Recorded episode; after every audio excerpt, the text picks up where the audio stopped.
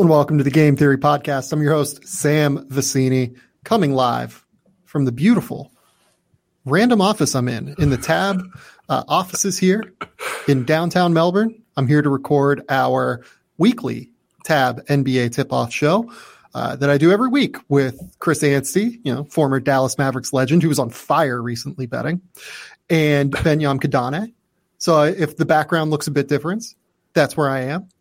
And, and it just looks like you're about to spin. Yeah, but you're about to spin some top 40 hits while you're in there too, like Casey Kasem. Oh, that's hundred percent right. It's absolutely. We're gonna spin some lottery hits here, here too. Yeah, perfect. We're here to talk about the lottery. The Orlando yeah. Magic won the 2022 yes NBA Draft Lottery, and it's so exciting, isn't it? It's great that Orlando, a team that has won the lottery in the past, but is in need of real talent moving forward here, is going to get a chance at one of Jabari Smith, Chet Holmgren, or Paolo Banchero. Behind them, the Oklahoma City Thunder are number two. The Houston Rockets are number three. The Sacramento Kings are number four. Watching this all unfold, what was your immediate reaction to what happened in front of us, Matthew Penny? See, I don't have a dog in the fight, and, and I'm a Celtics fan. I was nervous. I was really nervous. I had like butterflies when the. I'm like, why do I care so much? Is it because we tweet and we podcast? We talk about this so much. I was hoping for like a, a, little bit of a slide up and down, and and when they started rattling off the picks, I'm like, wait a minute, is this going to go exactly as like the projected area that it was? So I like seeing Sacramento move up and, and some of the pieces move to the middle of the pack there.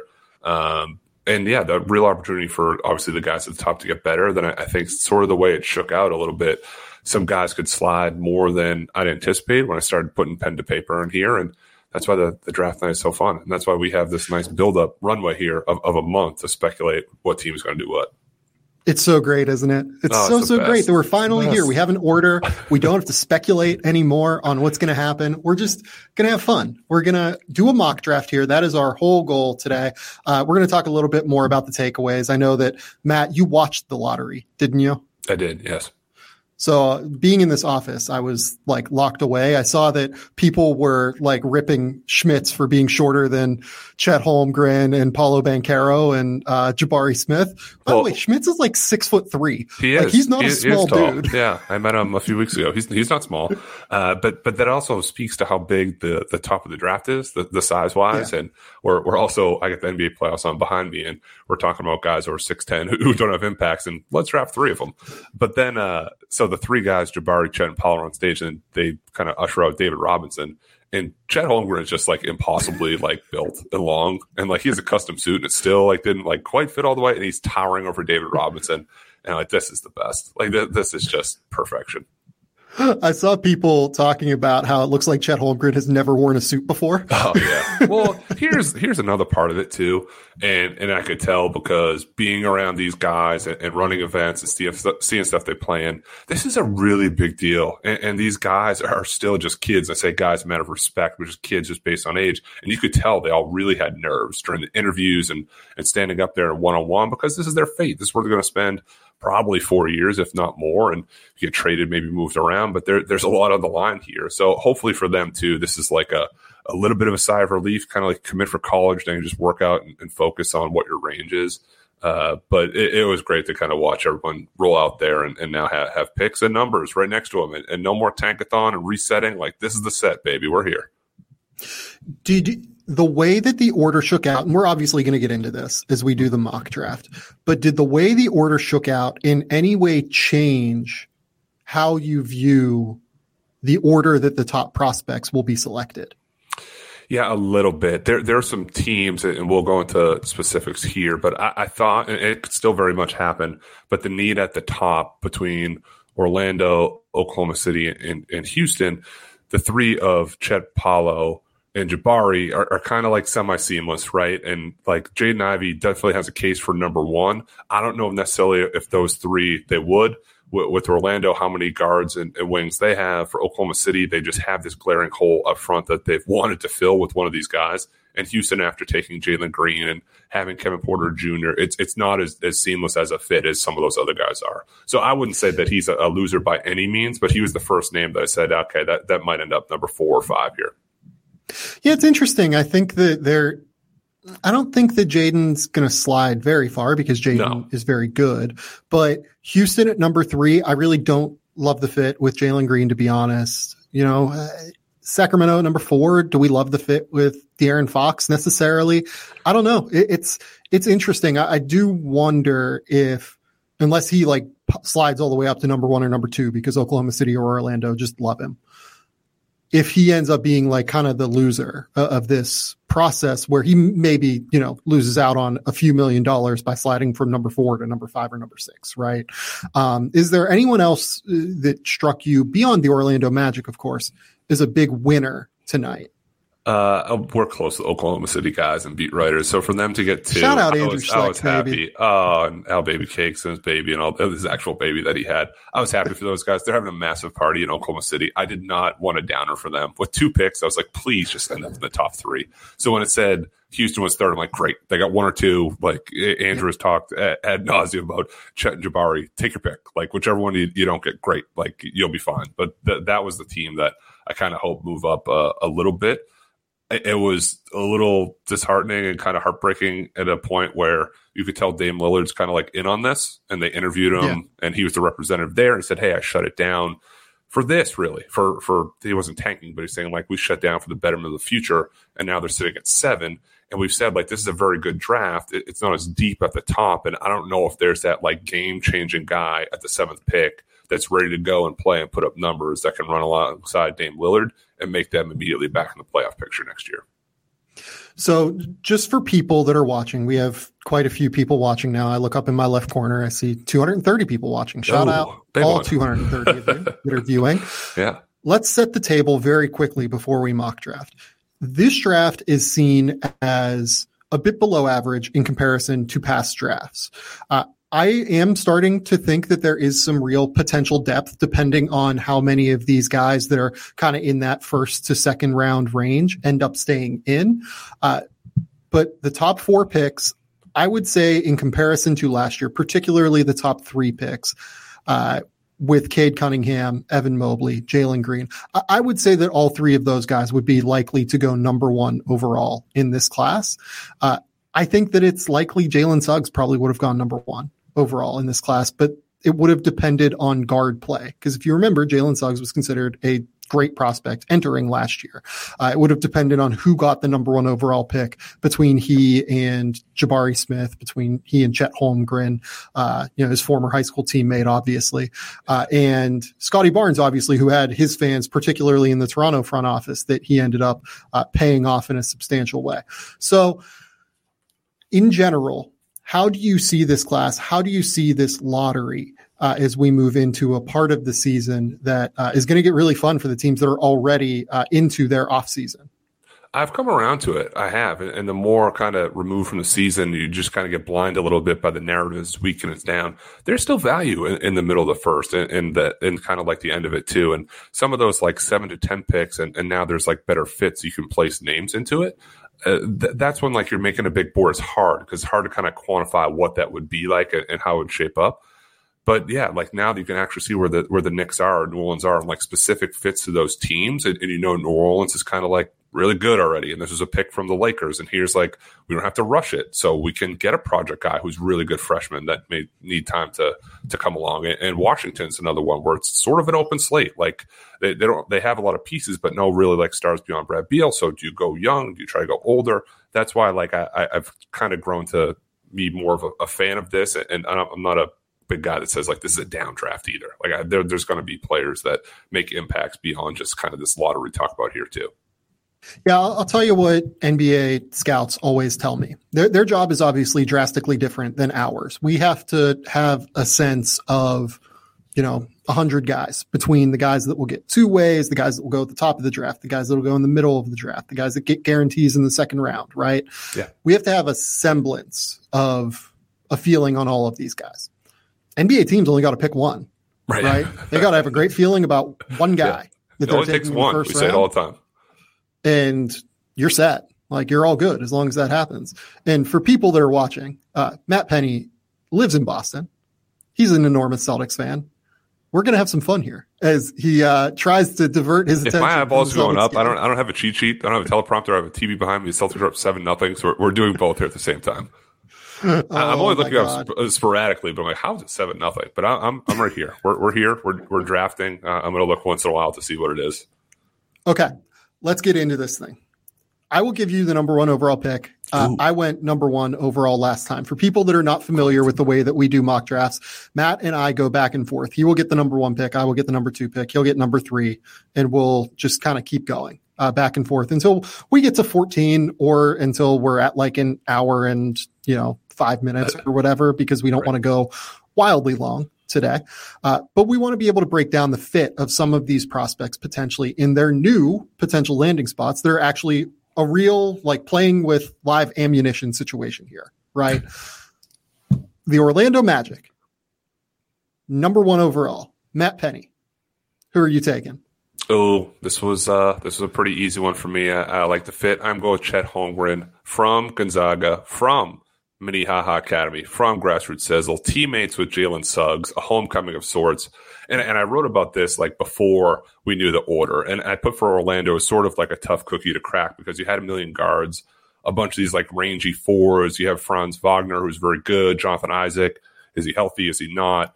Uh, if they're here, it could be Chet or Jabari, but with, with just Chet, there, there's too many intangibles, and they're in a phase now where he can develop, he can protect the rim. The offense isn't going to be needed right away. It, it's so guard heavy and guard dominant too that I think those guys can set the table a little bit more for him. He's not going to be called on to be this immediate star, and I think in a year or two from now, uh, and, and that developmental process, he's going to look really good with the pieces that they have around him and just having it, it helps just having the familiarity of your former high school teammate in the same locker room as you uh, i'm sure jabari smith jr will get a long look but for me or orlando chet holmgren that's a, a pretty safe number one for me So I think that's what I hope happens, like just for the fun of it all, right? Like Chet Holmgren and Jalen Suggs getting to play together again after their high school career at Minnehaha Academy.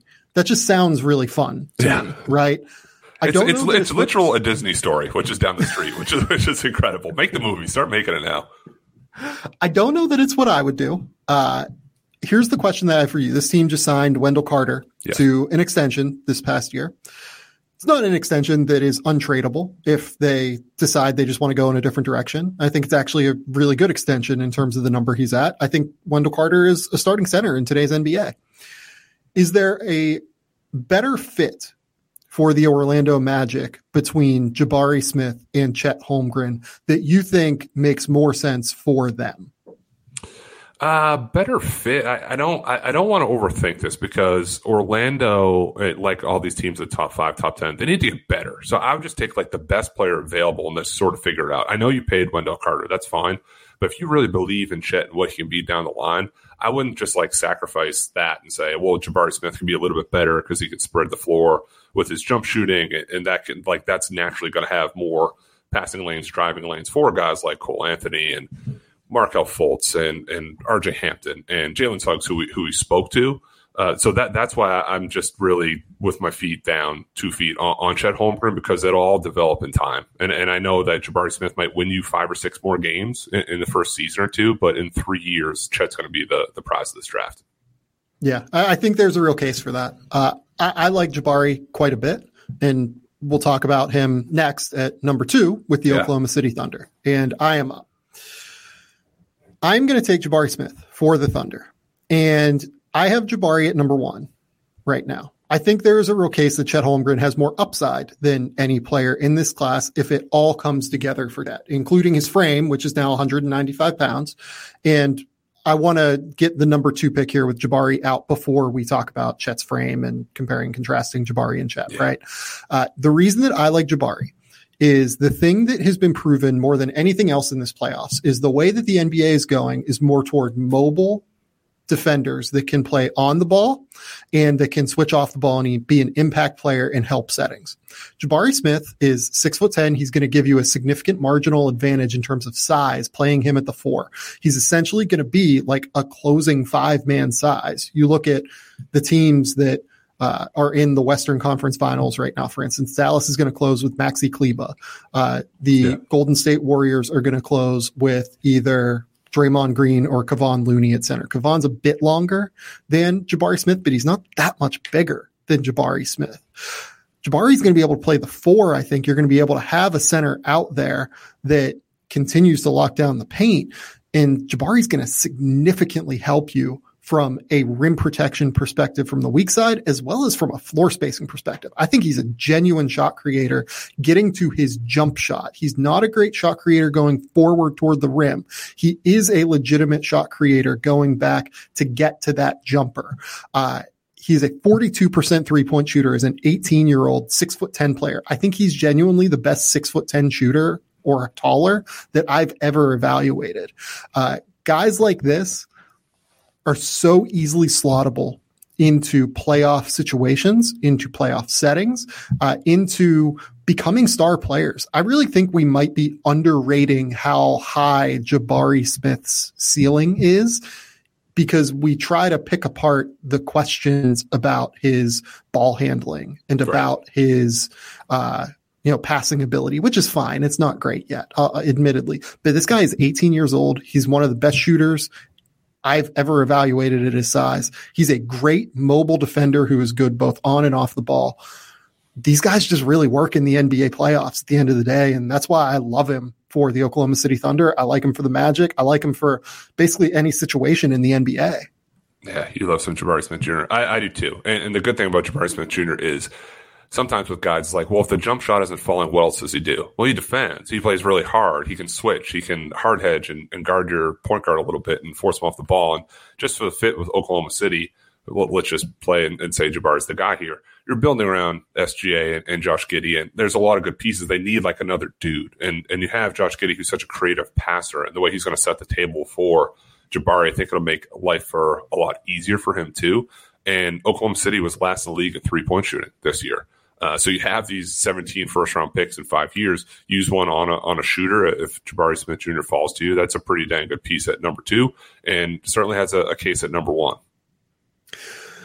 The number one question that will be raised about Chet Holmgren is about the frame, right? Oh yeah, yeah. How concerned are you about the frame moving forward? Because I think we have to address it here, right? Like for the Orlando Magic fans, particularly that are watching the show, trying to figure out how do we go about evaluating this? Yeah, how does like how, how, does, how does, this guy work? How does right? this create a player work where he has like the attributes of like shot blocking and going off the dribble and this and that? But yeah, he does get pushed around a little bit. And the good thing about Chet is he always gets back up. And it's not one of those things like a schoolyard you push kid down. No, he gets up and he'll still challenge the rim. He still alters shots. He still makes you think twice. There's enough clips this season both in conference playing out when guys drove the lane hard and just kind of turned around like they did like an yeah. end around like nope not going to do this here uh, and, and, passed it back out. So to have that guy in the middle there's going to be try to people hunt him and, and, dunk on him for sure but he has really good timing he's really good second jump. So he, the frame like it's only going to get better in time. So he had this incredible block rate and, and all these wild stats this year and now just imagine in two to three years with time with weight uh, we, we just watched a, an unbelievable series with the, the, Celtics knocking out the Milwaukee Bucks and Giannis Antetokounmpo, and he's just a, an absolute superhero of a player. And it, Chet is not Giannis. Let's, let's stop right there. But frame wise, yes, Giannis had wider shoulders, but he was still 195 pounds or so. Now he's 240 pounds, chiseled out of granite, out of muscle, and that's weight room, that's diet, that's time, and, and that's going to come. These kids are still really young and – with with the right program that he can be in and, and, really focusing on that stuff and not the immediacy to do that right away for Orlando, it, it's going to come. So, so that's why I'm investing in him. That yes, I'm, I'm worried about it, but not like I'm not taking him first because of that. And here's the real reason why I, think you should be willing to invest it with a top two pick at the very least uh, in this NBA draft all of the intel is that Chet Holmgren is incredibly professional. You know better than anyone, and you can speak yeah. to this much better than I can, just because you've been around him su- substantially more than I have, being on the Under Armour circuit. But uh, for the very least, what I can speak to it is all of the intel work is absolutely phenomenal with Chet. He's incredibly competitive. He's yeah. incredibly professional. His work ethic is really high level all of the boxes in terms of what you would need to be able to add weight to this frame, they get checked. Like you don't yeah. have to you don't have to worry about him not working hard to no. put on the weight. It's he will work hard to put on weight It's just whether or not his frame allows it. And I, I, do think there are substantial questions as to whether or not the frame will allow it, given how rail thin and skinny it is. And Chet, like he he's a late bloomer in a sense too. It wasn't like high school into college, but like he showed up to grassroots tryouts wearing cargo shorts in like sixth or seventh grade. That's who he was, and they kept him around because like, all right, his dad Dave played at Minnesota. He's seven feet tall, so you see yeah. dads, moms like that. It's like, okay, maybe this kid has a chance. He sprouted up. He still kept his guard skills, and now he's blocking shots. He's believing it, and he was like one of these dogs running with wolves who thought he was a wolf before that he is. So he's like becoming like that guy, but he still has that mentality, and that's why he goes so hard with like this reckless abandon to to challenge the rim and to dunk on guys and and go in transition because he plays with that edge. Uh, we, we, saw it and we saw shades of it in, in, high school when he played Emoni Bates on national television. You saw shades of it during the, the college season. Every other week, you get some highlight because they played late at Gonzaga. So a lot of people weren't uh, awake. Sam was. He's in Australia watching it live. But for a lot of people, you wake up the next morning to be a highlight. Like, I can't believe he just went coast to coast, behind the back, dunked it. Next time, stole it, intercepted it, hit a three. I mean, announcers are laughing on the air. Like this is how ridiculous yeah. what what this guy is doing. Uh, so I even think there's more to, to what we've seen. If you can tighten up the handle, he struggled with physicality of playing Jalen Duren in the NCAA tournament. He struggled with some foul calls. Got six fouls in the NBA. Uh, the handle will get better. He'll learn to do more off the bounce, and he, he definitely has a world of potential too. Okay, Penny, you're up at number three. The Houston Rockets are selecting. So Houston Rockets, and, and we kind of foreshadowed this a little bit. I, am going to go with Paolo Banchero here because Houston has Kevin Porter Jr. They have Jalen Green. Yes, they have Christian Wood. Don't know how that kind of shakes out. Despite the Alperen Sengun hive and a, a, touch of the Usman Garuba hive, you could still use a, an additional big, and, he's too high level of a guy to to pass up. I know you drafted two in the first round a year ago, but I'd rather have him on top of of what is existing on the roster as opposed to you already have Jalen Green and kind of like force feeding the, the Jaden Ivey thing. I think those roles are, are, are too similar. And Paolo, how he developed at six foot 10 throughout the year during Duke, uh, a, a, top five kid coming out of high school and really dominated the high school circuit and the high school season during that COVID year.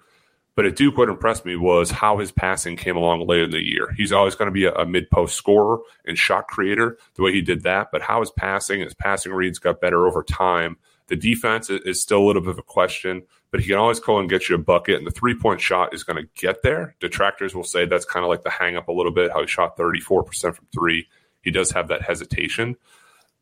I, am not like overly worried about that. I think at, at, Duke, the expectation level was really high, and, and he was the last man standing among lottery players in the Final Four. And, and, he had a lot of good performances, which he racked up. There were instances and stretches where I thought defensively there were some bad switches here and there but he also showed the good too. He showed you how he can get a bucket and clear out. He can face up. He has a lot of that kind of like Carmelo Anthony mid range stuff where he can clear out a side, and, and that's an immediate translatable skill to the NBA. And I'll stick by this too. He's going to be my pick for Rookie of the Year because he's more of a finished product than Jabari Smith Jr. and Chet Holmgren.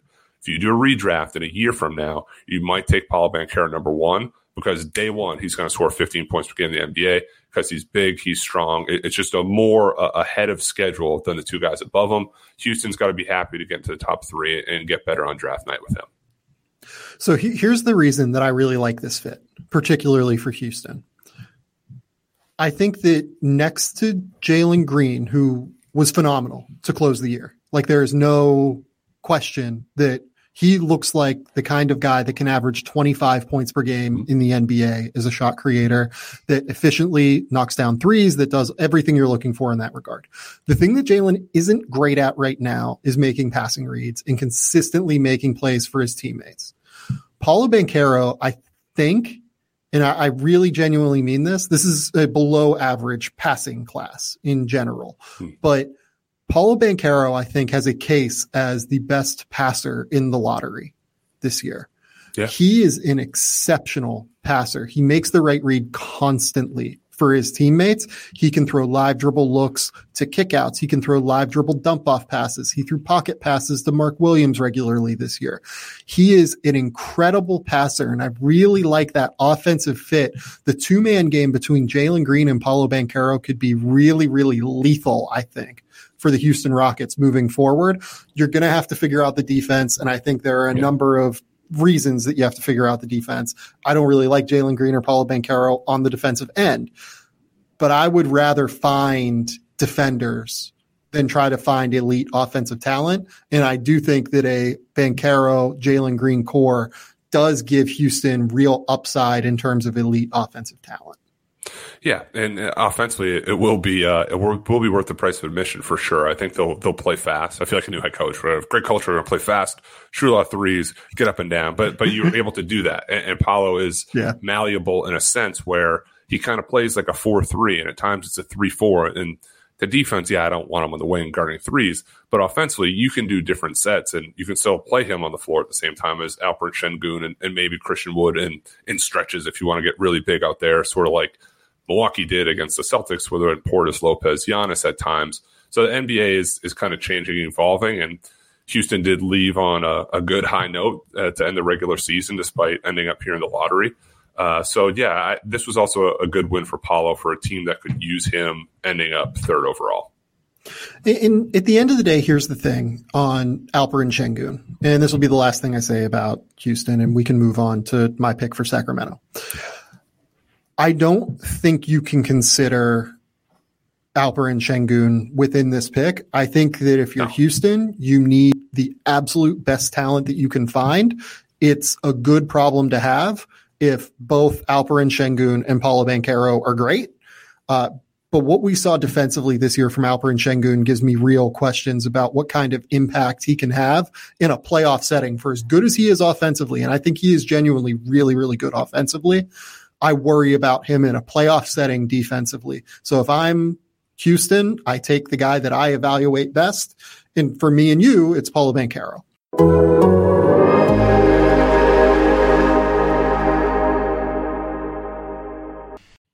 We're talking about players securing the bag when they get drafted in June. I need to tell you about securing your internet connection with NordVPN. What is a VPN? It's a virtual private network. A VPN reroutes your traffic through a remote server, encrypting it in the process. This is going to hide your location from your ISP, hackers, and from other people looking to get your data everybody knows that I watch as many movies as I can. I think I've probably watched like 40 or 50 this year already. Some movies are blocked in Australia. It's really hard for me to watch them. Uh, for instance, uh, anybody who's tried to get their hands on Godzilla minus one recently knows that it's basically only available in Japan. And you need a VPN if you want to go to like Amazon Prime or something to be able to watch it. So when I'm blocked from watching a movie in Australia, I just queue up my VPN. I change my location and it unlocks a category of movies from all of my favorite streaming services. As somebody who's always on the go, connecting to public Wi Fi is a necessity, but it's also just a gold mine for hackers. That's where Nord comes in, creating a secure tunnel for my data to travel through away from prying guys. There are other benefits to Nord as well. Your browsing history is yours and yours alone. Your virtual location is masked from those who seek to track your every move. It's like having a force field around your online identity. NordVPN also goes the extra mile with threat protection. Malware, trackers, dodgy ads, they're all going to get blocked. It's like having a shot blocking big around your devices 24 7. Game Theory is offering an exclusive deal for NordVPN. You're going to get four extra months and up to 75% off subscriptions. Just head to nordvpn.com slash game theory, G A M E T H E O R Y, to claim your account. Plus, with Nord's 30 day money back guarantee, you've got nothing to lose and everything to gain. Go to nordvpn.com slash game theory to claim your account. Nordvpn.com slash game theory. Guys, I can't emphasize enough uh, how much I use Nord every day of my life. Uh, Nord is a fantastic sponsor for us. So go support Nord, and it's a great product. So nordvpn.com slash game theory.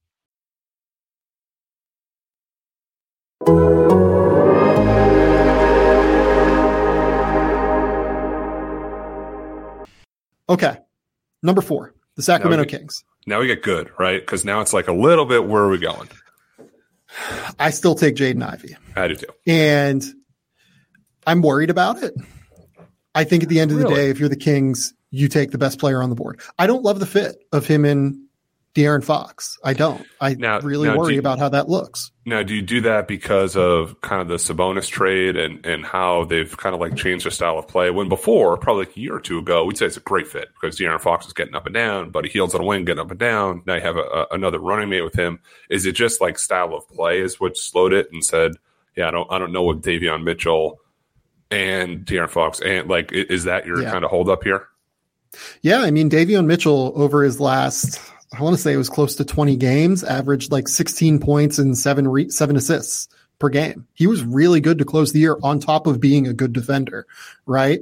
So I worry about having all of these small guards. I do. Honestly, the thing that I think most about the Kings, I think this is a tri- prime trade spot for the Kings, either up or down, right? Like yep. maybe they try and throw the, you know, everything, the kitchen sink at one of these top three teams to get one of the top three bigs, or they slide down just a couple of spots for a team that really wants Jaden Ivey at number four. I, I, I don't know. It, it's, I, I worry about this fit quite a bit, but at the end of the day, I'd feel dumb just not taking the guy that I think is the best talent on the board. Uh, it's Jaden Ivey is the kind of athlete that like, I, I don't know if he's quite John Wall in terms of quickness, but his first step is crazy. Like you watch his tape, he is literally just running around guys in a straight line. Like he will just blow by. And you're like, it's fast and furious. Just hits it and goes. It's like, how yeah. did, wh- where did that speed come from? Where was this all game long? And you're just like, how do you do this? How how is this a thing? He's going to be turbo out in transition, especially with De'Aaron Fox. I think that Sabonis is actually kind of an interesting fit with both of those guys. I, it's weird because like now I honestly I wonder the Kings are at number four now are a prime trade spot in general. I think like be it De'Aaron Fox, maybe you explore the market for him. Maybe you explore the market for Davion Mitchell. Maybe you explore the market for this pick. Maybe you just take Shaedon Sharpe. Like I think that's a real yeah. question here as well. I could see uh, it. Could go full Kings. Take Shaedon Sharpe, right? It, it's not the worst plan I've heard because I think that Shaedon's upside is genuinely real. And we'll talk about Shaedon more whenever he gets picked in this thing. Yeah. Um, but I, I, really quite, I, I, am totally fascinated by what the Kings do here more than almost any other team in the league. They are a total swing spot now in this draft.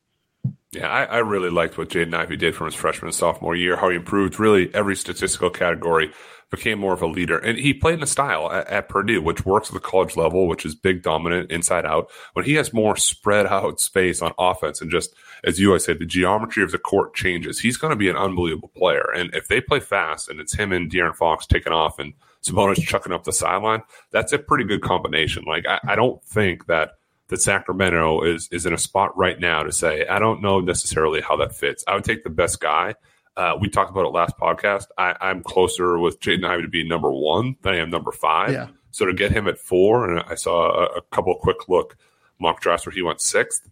That guy goes fifth or sixth, man. Like, forget about it. Like, I, I don't think as we watch the NBA playoffs, we watch how the game's being played. We're talking about wings and guards, and Maxi Kleber's the last six ten guy that, that's making a production. I, I feel good about Jaden Ivey. I really do. Yeah, I do as well. I, I like Jaden Ivey. He is he really has to improve his in between game. I think that's the number one thing. He has to get better as a playmaker and passer. And I worry about that offense stagnating with him and De'Aaron Fox out there together because both of those guys, Jaden doesn't over dribble. I think De'Aaron at times can over dribble a little bit, but neither of those guys are elite level playmakers for other teammates, right? Like they're good, but they want to try and get to the bucket themselves. De'Aaron wants to try and get to his mid-range jumper. Jaden wants to try and get to his step back in some ways. Like it's it's going to be interesting to see how this goes uh, so, for the Kings if they do go that way. I, I think well, that this is a prime spot for some sort of trade, though, is where I uh, would go. I'll leave you with this. Do you think they could play, roll out a lineup of De'Aaron Fox, Davion Mitchell, and Jaden Ivey and be successful? This was the conversation last year with Tyrese Halliburton, wasn't it? They, well, yeah, now he's gone. So I, I thought yes was the answer, and, and, now he's at Indiana. I actually like the fit with the Pacers better than I do with the Kings. But are, are we doing this all over again? Are we doing the we hit rewind to the movie? We're watching it all over again.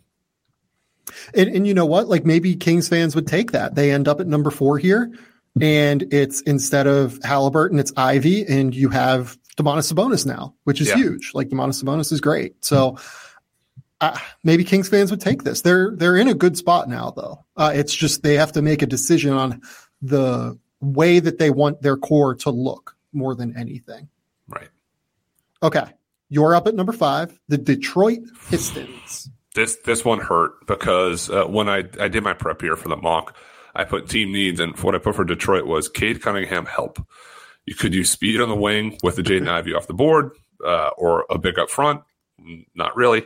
Uh, Marcus Bagley is a uh, Marcus Bagley, Marvin Bagley's restricted free agent. Uh, I like Isaiah Stewart. I, I, don't think you don't draft a big because of him. That's kind of irrelevant. The top three are off the board now. Jerami Grant's kind of been like a, a weirdish fit. Like he could be in, in trade talks potentially. Uh, I like the idea of more shooters coming out of these pick and roll and reps because Sadiq Bey dipped down from 38% to 34% from three. He had a good year, but kind of changed his game a little bit. They're 29th out of 30 in three point shooting last year. I, I don't think this is the cleanest fit, but I'm going to go with Keegan Murray here. And I, I thought Shaedon Sharpe. Pistons fans bit. are going to obliterate you. Well, why though? Uh, Keegan Murray gets such a bad rap, and, and you and I were talking offline last week about how he wasn't Big Ten Player of the Year. And Keegan Murray, what he did, shot just a shade below 40% from three during the year after a really slow start. So this guy, like, was top three in the nation scoring all year long. He can play fast. He can play slow. The the court could slow down. He can play in different offenses. Just rock solid. Play him on a pick and roll with Cade Cunningham. It's the way that the Pistons are going to have to play. They're not always going to be able to get up and down. Uh, they, they haven't done that in recent years anyway. I don't think the the Shaedon Sharpe thing here would help right away it's just a very safe but productive pick. And and it's not like the sexiest name. The tape is not like sizzling with like the Jaden Ivey stuff. If you're looking for highlights, yeah. take Shaedon Sharpe Seriously. Take Jaden Ivey, take Bennedict Mathurin. Uh, I'm going with Keegan Murray. I think he's a top five prospect in the draft, and he's going to work with the cerebral sense of how Cade plays, how the system and the team and the franchise want to develop. If, if, you're trying to build a culture and you've already done that with some of the guys you drafted, here's another good piece who is also kind of still figuring out and, and made the leap from playing with Luka Garza the year before at Iowa to being this like big time scorer. Uh, people who talked to him said he's more of a three than he is four at, at times, and, and, the way his handle is, he's going to keep getting better. You can shake your head. Uh, people say that he's the, he, he, can't move fine, well enough. But, he's but he's, four but he's a scoring four that can score out of isolations too. And we saw yes. with that kind of like one to two dribble, rip back, fade away, has great touch, uh, not afraid of guarding up the lineup. I really like him. I, I think it's a, a, pretty fairly easy pick for me to make at five. Yeah, I get it. I, I it's not the pick I would make. I get it. I think that the Pistons are in a place where getting a guy like Keegan Murray makes sense if I was them and I had Cade Cunningham, I would be swinging for the MF and fences for this pick. And here's the reason why. I think that they are extremely, they're not extremely, I think they are closer to competing and not being in this range of the draft than people think because I think Cade is going to be so good next year that he might play them out of this range. Yeah, I, I, don't disagree with that. And they played playoff teams really hard the, the second half of the year and, and probably lost a few ping pong balls because of that. But the I, I, agree with the swing, but I would take one of those swings if I was one or two with Jabari Smith Jr. and Chet and say, all right, we're taking Chet. Like he's the best by far. Shaedon Sharpe, I had him. I changed about 30 seconds before I made the pick. It's too much of a mystery man. We've seen a, a workout. We've seen high school tape. We've seen high school film. We saw uh, clips from the combine of him doing step back jumpers and, and, windmills off of handoffs.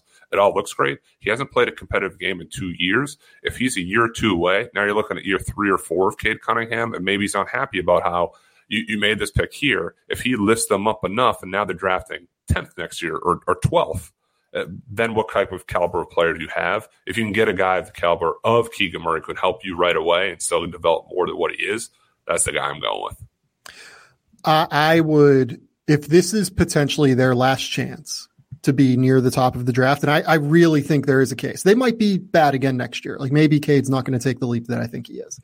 But if they're not bad next year, this could be their last chance to get like hyper elite talent And at the very least, Shaedon is that, right? Like Shaedon has talent to be great. He is six foot six. The thing about the workout that, and, and here, I'm going to take Shaedon Sharpe Yeah, number six Yeah. for the he was going to six or seven. That's well. the, yeah. Yeah. So Shaedon Sharpe, number six to the Indiana Pacers. So the thing about Shaedon Sharpe's workout yesterday that I was told, and I know that like some highlights got circulated and everything, but it, it was it wasn't mixed in terms of his performance. It was more how valuable was this workout for us to attend, basically. Uh, none of it was done at game speed. It was just all very slow and methodical. And he knocked down shots at a high level, not like some crazy elite level. He showed off his leaping ability.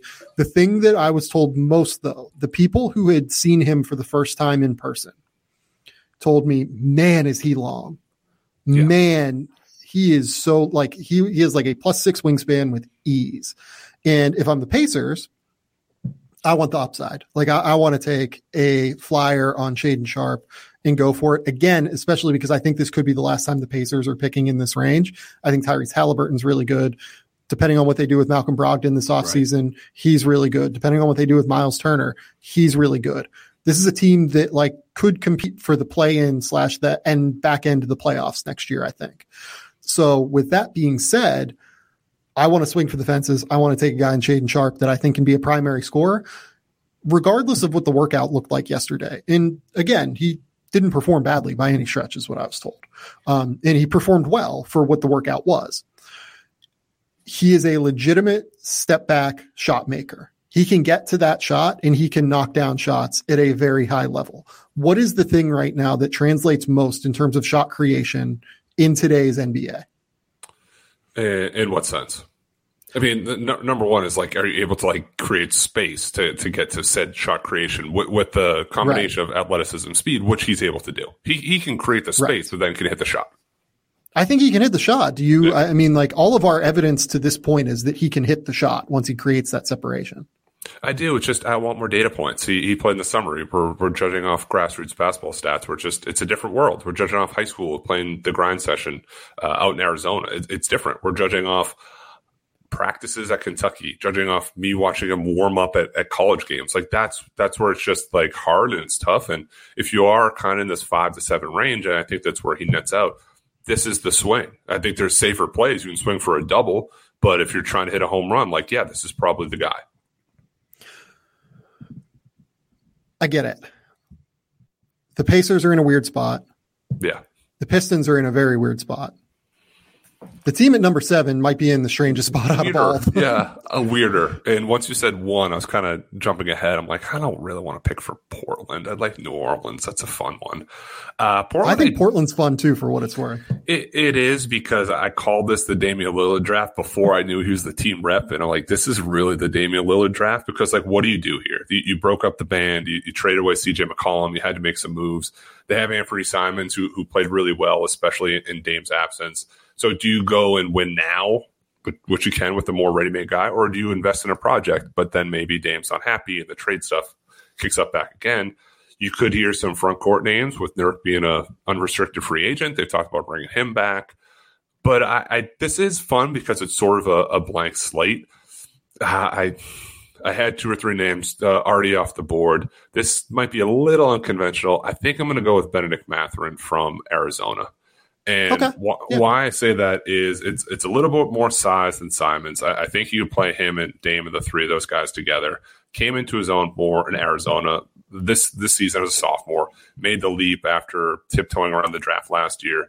The shot was better from three. He had a nice stretch kind of the middle of the year where he's rallying off 20 point games, scoring off the dribble, off one or two dribbles. Now, if he does more than that, it, it comes a little dicey, but playing off the ball, hitting threes, dunking in transition, and then has just an absolute monster game in the NCAA tournament against TCU and advanced Arizona beyond. So this is sort of my like split the difference because it, it's not a, a full on project, but I, I think there's enough tools and upside to work there, which he could be more than what he was at Arizona, despite having a good year. Uh, he just fits them a little bit better than the guys I, I had below. I don't think he reach here three or four spots too high for a big either, and just settle into the guy that a lot of analytics people have become fans of once they go back into the numbers in the film postseason here.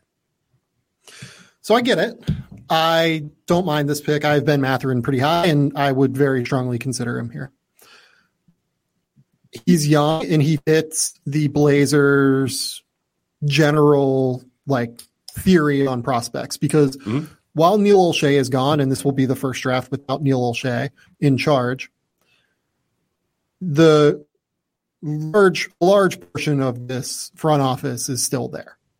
And this team has tended to draft project long, you know, athletic players that have upside in the past, right? I will tell you, I mocked Jeremy Sochan here in my first yep. mock draft. You know, Ben Mathurin is not much older. He's still a teenager, I think, for like a month now, maybe. Mm-hmm. Like he, he's going to turn 20, I think, before the draft. And he does fit that paradigm. He will help them quite a bit next year. Uh, I, wonder if this is the start of Jeremy Sochan's range, though, uh, as a guy that is really rising up the board for teams. He, he is, and, and I have him not too many spots far below this, but you could even argue at six, right? Like you can argue at, at Indiana at six because Miles Turner, there's sort of like that void space next to him where he could slide in. I, am guessing Indiana hopes Keegan Murray slides down to them, but one of those guys that, that pairs there. But I don't think that, and it's funny how the world kind of works. Like, I don't think he really gets out of this, this top 10 from six to here down because he's just so versatile as a defender all over the floor uh, can score offensively and create his own, and then just the jumper. Can the jumper get there? And he showed signs of it. It looks right. The numbers aren't there, but in time, can it get to be that point? So, yeah, I, I considered it, but I, I am going with Ben Mathurin seven to Portland. Okay, number eight. You stole Mathurin from me, so now I am going to have to really think on the fly here. This is kind of gross. Uh, I don't love this. I, I, would pick Sochan here generally.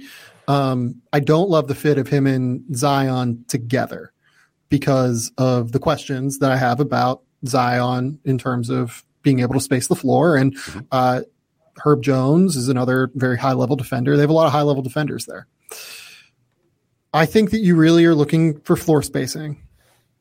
But man, I don't love AJ Griffin this high. Ooh. I really don't. Um, this is kind of gross, I think. Like just this spot in general. I guess I'm gonna go AJ Griffin and just take the shooting. What I'm most worried about with AJ Griffin is the defensive end of the court. With him and Zion, man, I, I, really worry about foot speed if you put those two out there. But another floor spacing wing can't really hurt. And I think that it's hard to find these guys. I like the idea. I know that they just took one last year in Trey Murphy, and I love Trey Murphy, and I think he's going to be a starter long term. Man, this is a tough spot. I'm going to go AJ Griffin. I love the shot making upside. I think he can be a potential shot creator off the bounce because of his ability just to get to his spot and knockdown shots.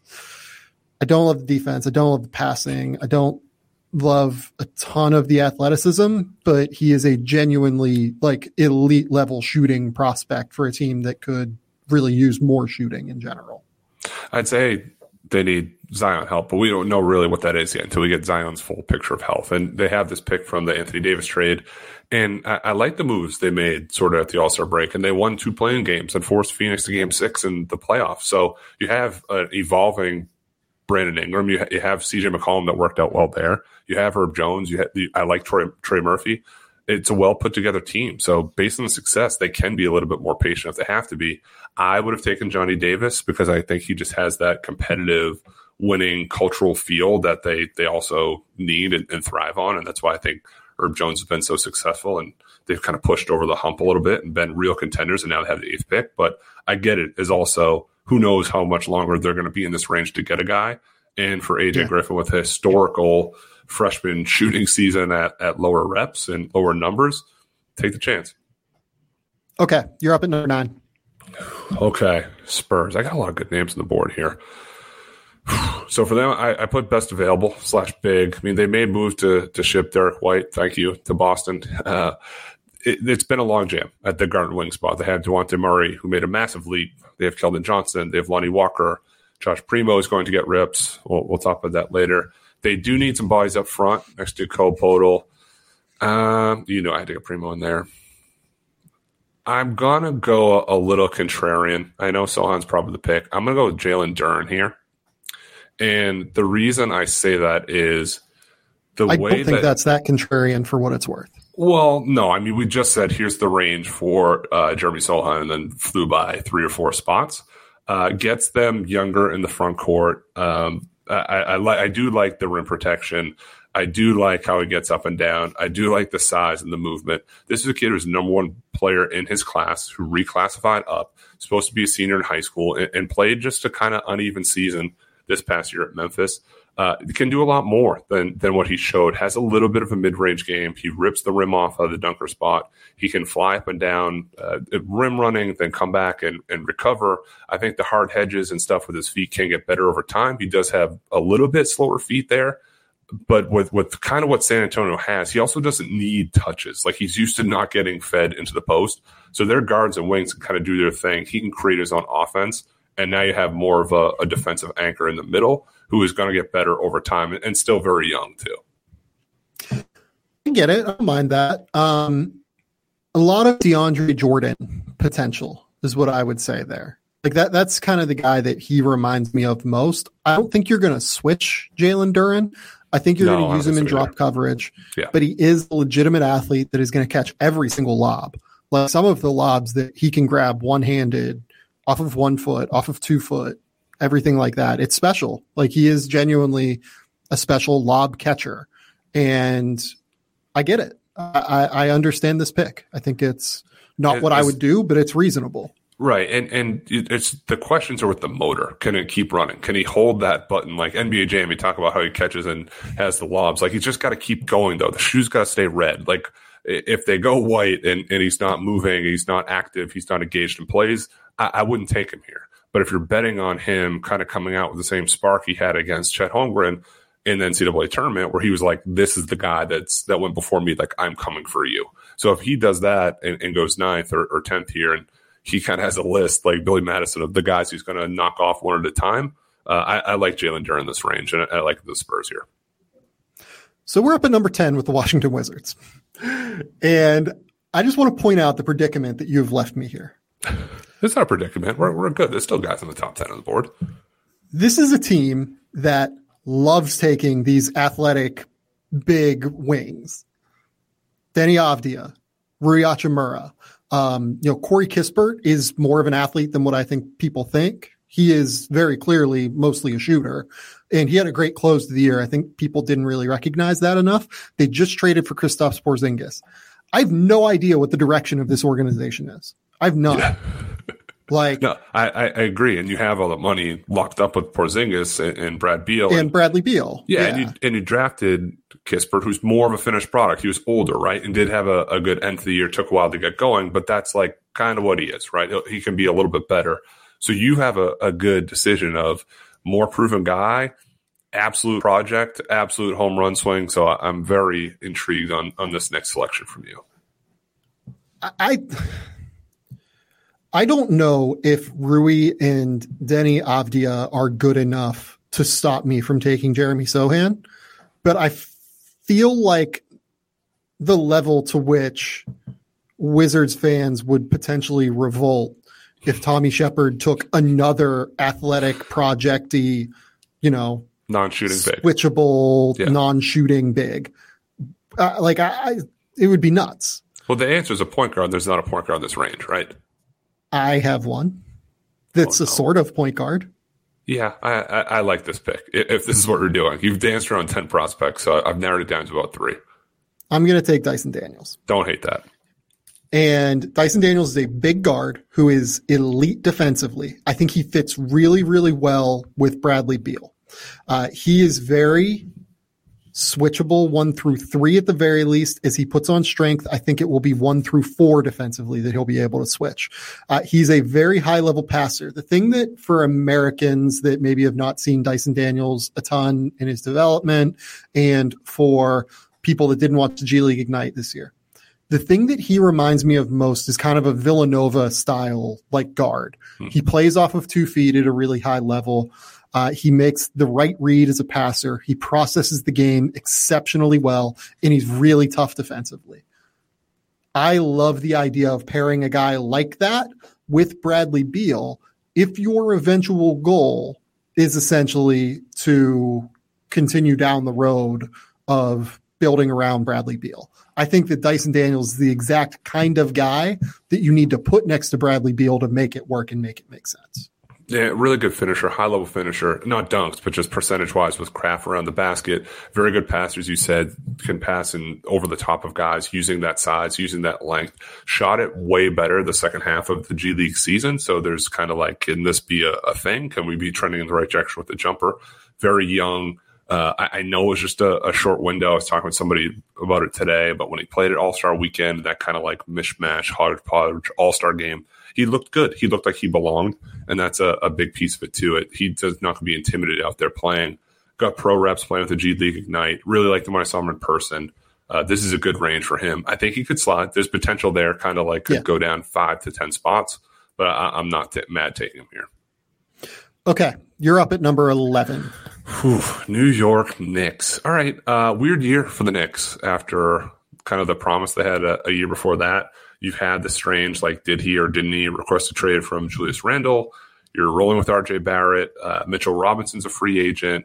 Could say this for a lot of teams, but they kind of needed a top three pick and not anything here. Like they needed like a, a, a star, I would say, to push them over. Like they need a difference maker, but they also need toughness. And uh, I know the depth of the backcourt is lacking a little bit and I'm glad I can do this. And I'm going to take my boy Johnny Davis from Wisconsin, and it, this is a full circle moment for me. I think he fits in with Thibs and the the style that he demands from his players to play, uh, to lock up guys defensively, then move the ball and, and pick your spots on offense his usage rate was really high this year. So if you just look at the numbers and, and not the actual tape, it, it's not going to pop out. But this is a guy that scored 20 plus against Houston. There's a guy that had 25 to 30 at Mackey Arena on the road against Purdue. That carried. It was 35 for what it's worth. Sure, it, it was a lot. Uh, yeah, but he carried his Wisconsin team. He was Big Ten Player of the Year, whether we agree disagree with it or not. Wisconsin won a share of the Big Ten title. He was hurt in the NCAA tournament. They still won a, a tournament game uh, against Colgate. Then they got boat raced a little bit at the end at, at Iowa State.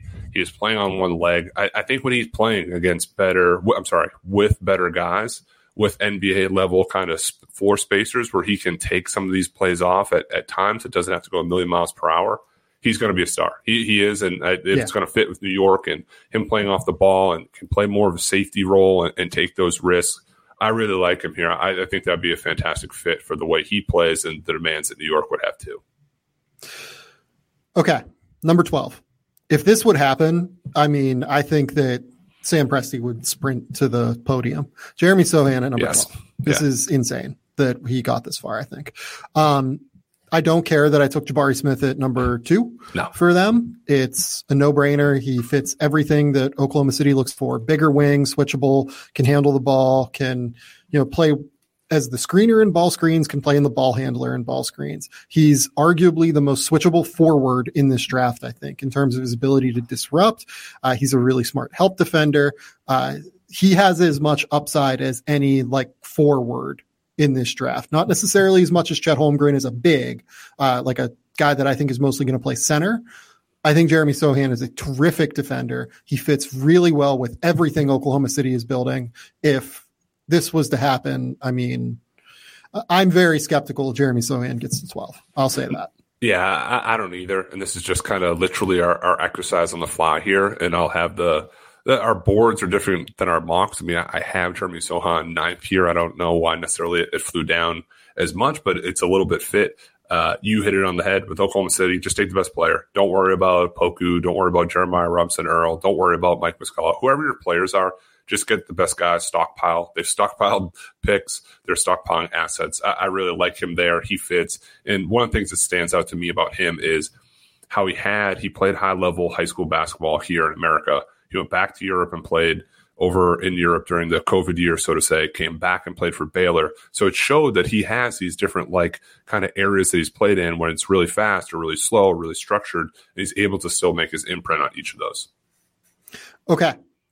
You're up at number 13.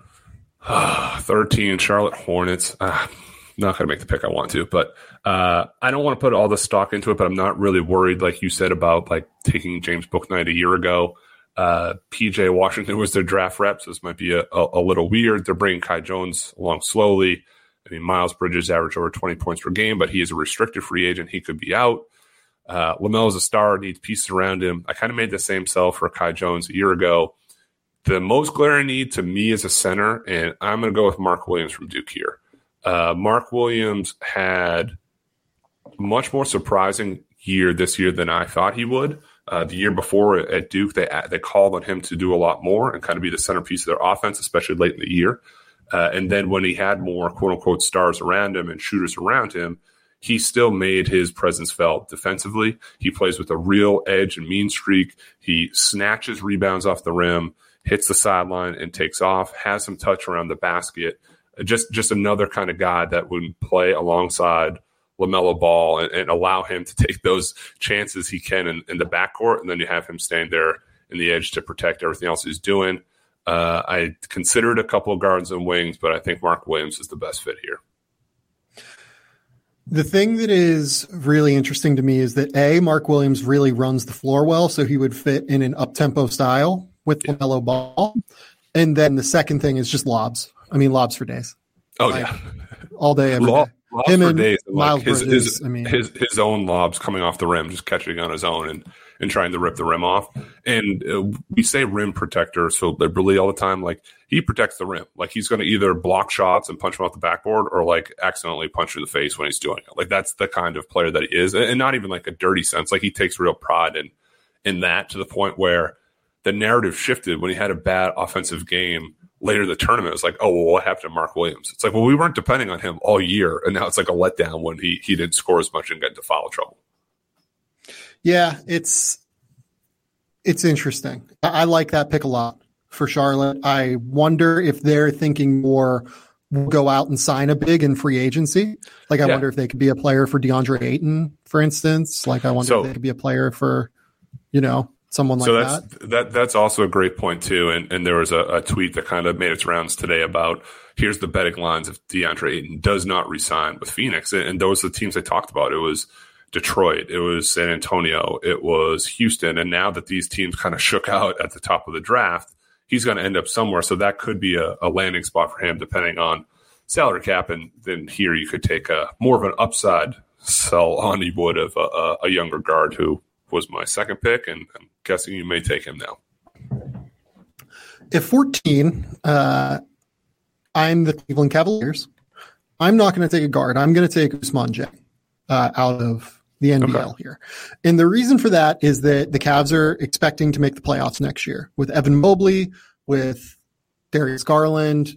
They should be expecting to be in the playoffs. I, they were a playoff team for 90% of this season uh, up until the final days. And if I was them, again, I would want to take my chances on a high upside swing that could potentially really help them in the future if he works out as a project. Ousmane Dieng is six foot nine to six foot 10. He's pretty good defensively. He can really handle the ball and act as a potential secondary creator.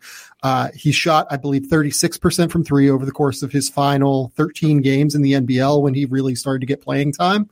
Uh, I'm a fan of the upside swing here as much as anything if I'm the Cavs.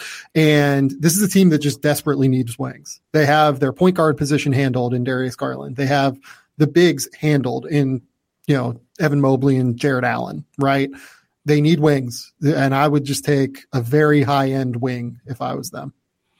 And for Ousmane, he he came on so much stronger at the end of the year. I mean, for a lot of people, I, I watched him, then I got into college basketball mode and, and went back, and he, I saw the actual improvements on, on, tape. Like he was much more assertive off the dribble. He was much more sure of himself coming off these pick and rolls, doing these weird kind of like six foot push shot floaters, and and spinning off and, and dunking on the break.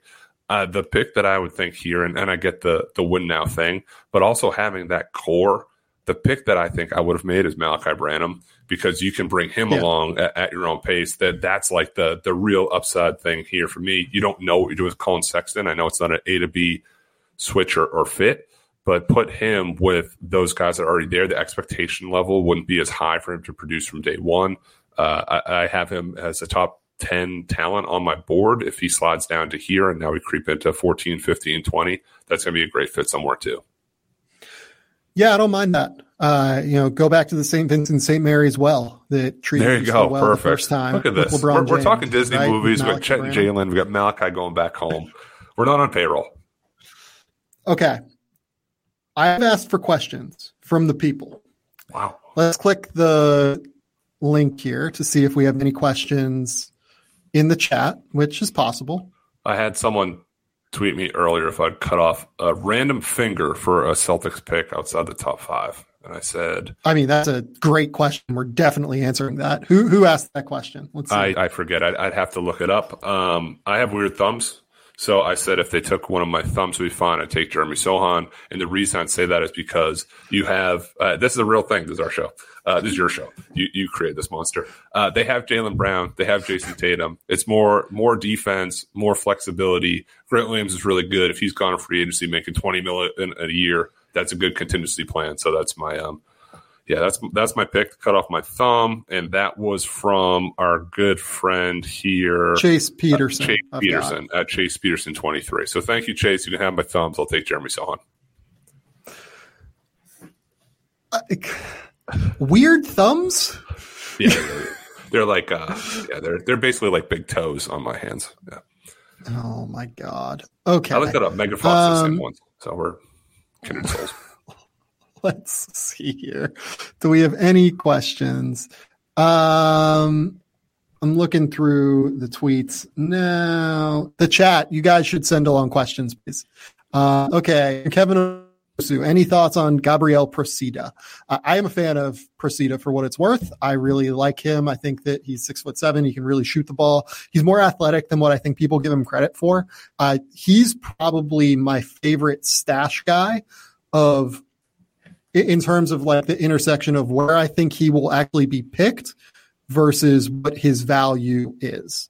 Uh, I, actually quite like Procida, and I think a team in the 40s or early 50s uh, would do well to select him. That, that Yeah. question was from Kevin Owusu.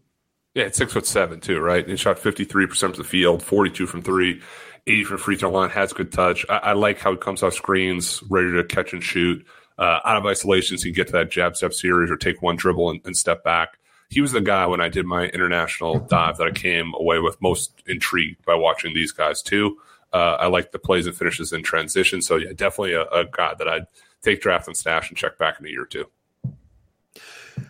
Chris Robbins, do you think the Pistons should trade back with five, like you mentioned, with the Kings at four? So essentially trade four for five, um, and then have to add something on top of it. I, I don't know what you would add on top of it. I guess like you would move a future lottery protected first, maybe would like be the idea if you really liked Jaden Ivey. I, Right. I'm on record saying that I love the Jaden Ivey fit uh, in Detroit. So I think that makes a lot of sense to me, to be honest. But I I don't know if I would give up that much value if I was the Pistons, to be honest. No, I wouldn't either. I definitely prefer Jaden Ivey. I, I've been a fan for a, a long time. I've argued should he be in consideration for the number one pick, but I don't know what that extra asset is to kind of get him over that hump to, to get to four. From PJ Yoder, could the Hornets combine number 13 and number 15 to move up? I mean, the answer is always yes, I think, in these ways. I think a, a maybe a different question is not a better question, just a, an interesting one to consider is how high do we think they could get if they combine those two picks? 13 and 15, could you get to like, Nine, maybe? yeah, Eight? like, Yeah. I, I think San Antonio needs more of like a an upper tier guy. I don't think they need more of like here's two more picks. They already have later picks, right? San Antonio They has do. They a have couple others in the two first, other right? first round picks. So they have three that aren't interested. But if New Orleans says, "Hey, man, like we took Phoenix to six games, if we get two guys now in the in the middle of the lottery at thirteen and fifteen, that would probably be the, the place." Like I don't think Portland wants to do the dance and say, "Hey, here's here's Dame Lillard. Hey, Dame, we got two young bucks to to go with an already kind of youngish lineup." Uh, yeah, I don't think Indiana would do it at six. I like New Orleans. I like eight. That'd probably be it for me. Uh, from CMPR 92, is Mike DeVoe draftable? I wouldn't draft him, but is he draftable? Sure. I think he'll be on a two way next year. So, like, there are crazier things, I guess.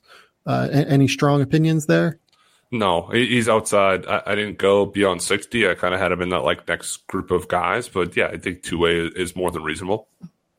Draftable, uh, sure from Isaac Matthias. Now that the Bucks have been eliminated and we have a first round pick we might use for the first time in forever, who do you like as realistic targets for the Bucks? EJ Liddell, I believe that's going to be stands out to me personally. EJ makes sense. Yeah. Um, I, look, my guy in this draft is Jalen Williams from Santa Clara. Oh, yeah. uh, if Jalen Williams is there one. at 24, I mean, he's 6'6, 7'2 wingspan. He ticks a lot of boxes that this front office values. Um, if I was them, I would be looking for another guard more than another like front court player because as we saw in the playoffs this year, if one guy goes down in that rotation, you kind of end up with George Hill, Grayson Allen having to play substantial minutes.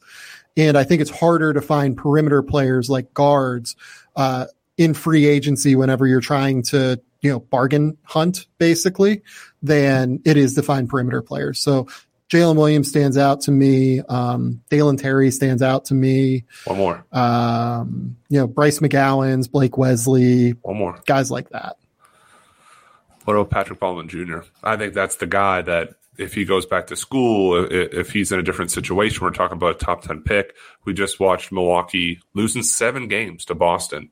Uh, they don't. It's not like they need like a ton right now. Definitely depth would, would help them, and all their guys played a, a million minutes, and Giannis was pooped at the end. But Patrick Baldwin Jr. would would be if Jalen Williams off the board, that would probably be my guy after. Um, from Christian Traxler. What was the thinking by the Leonard Miller pick to the Raptors in your mock draft?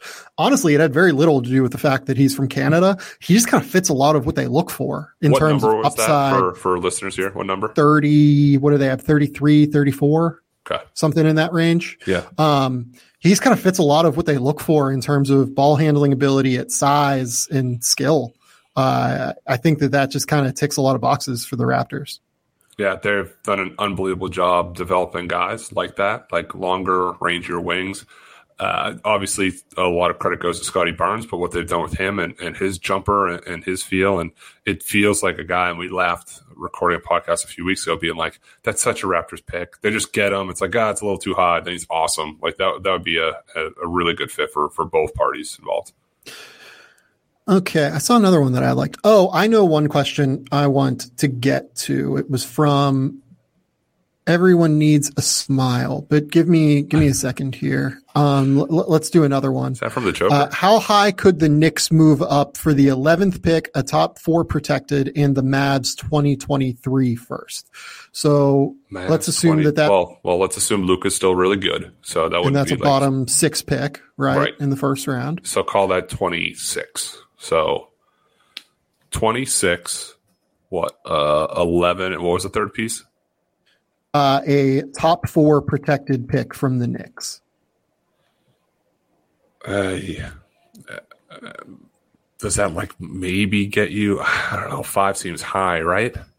Five or six. Yeah, yeah. I think that's that's potentially the number. I, I, don't. I wouldn't do that if I was. No, I, I, wouldn't either. It's just, too unproven. It was here's here's a guy who's who's pretty good, an expiring contract and a pick maybe, but for just three picks, I don't know if I'm if I'm Detroit or Indiana if I take that. So th- this one's from YouTube commenter. Everyone needs a smile. Who, by the way, is just the best because at the bottom of all of our videos, he posts the timestamps which is oh, I saw that. That was that, awesome. Yes, you went back and like commented one time. I, the only oh reason I looked at the comments just be like, did I screw up something bad? Did I say like this guy was on the wrong team? And yeah, they, he had timestamps of like seconds. Like here, here's Penny uh, talking about movies too long for two minutes, and then we're back here. So thank you for that. we, we don't. There's not, there's not, as you can tell, I'm in my living room. There's some throw pillows and bed lamps. We don't have a ton of production costs and value here. So for you doing that, I my deepest um, thanks. Yeah, seriously, like genuinely, we appreciate it so much. His question was, uh, how has your view of this class changed from the preseason until now? Is it stronger at the top? weaker, deeper, shallower? Does your opinion in general of classes change much throughout the year? And are there any recent examples where your opinion changed significantly from the start of a draft cycle to the end of a draft cycle? Yeah, totally. I mean, there's a lot there to kind of unpack. Uh, just looking at my own personal board and, and guys that were freshmen that played better than I thought. There were freshmen that played a lot worse than I thought. There are, late first or not on my board. The guys that made the the sophomore jump that are better. And I just I, I think of throughout the year. I mean, there's times where just at the very top, I, I had Paolo, I had Chet, and Jabari Smith Jr. I, I saw yep. Jabari Smith Jr. play this year, and I walked away and said, "That's the number one pick in the draft." Like hard stop. I, I don't know how we can get off it. And then the the shooting dipped down naturally, which is going to happen percentage wise. I, I, had some questions about off the dribble, we talked about the preseason. We're like, maybe that's he's tenth. Really liked him a lot, and now he's he's one or two. Uh, I didn't have Malaki Branham sniffing the the top ten. I, I have him right there. So there, there's definitely ebbs and flows throughout the year. I mean, Walker Kessler is another guy that had the middle of the first. Now it's the end of the first. A lot changes. Uh, I'm trying to do better with not being like overreactive to like a week or two of games, but it's it's hard. It's human nature. So it's it always evolves. I don't, I don't think this will stop until like the night of the draft. Yeah, I would say that one aspect of a draft always changes for me, at least one. Like last year, I felt like the draft was really great at the top coming into the year and then wasn't great in terms of depth. Uh, I felt like by the end of the year, it was great in terms of depth. Uh, this year, I would say that I thought the top four coming into the year was really bad. Like I thought it was going to be like having the fifth or sixth overall pick in a normal draft. Uh, I no longer quite think that. I think it's a little bit better.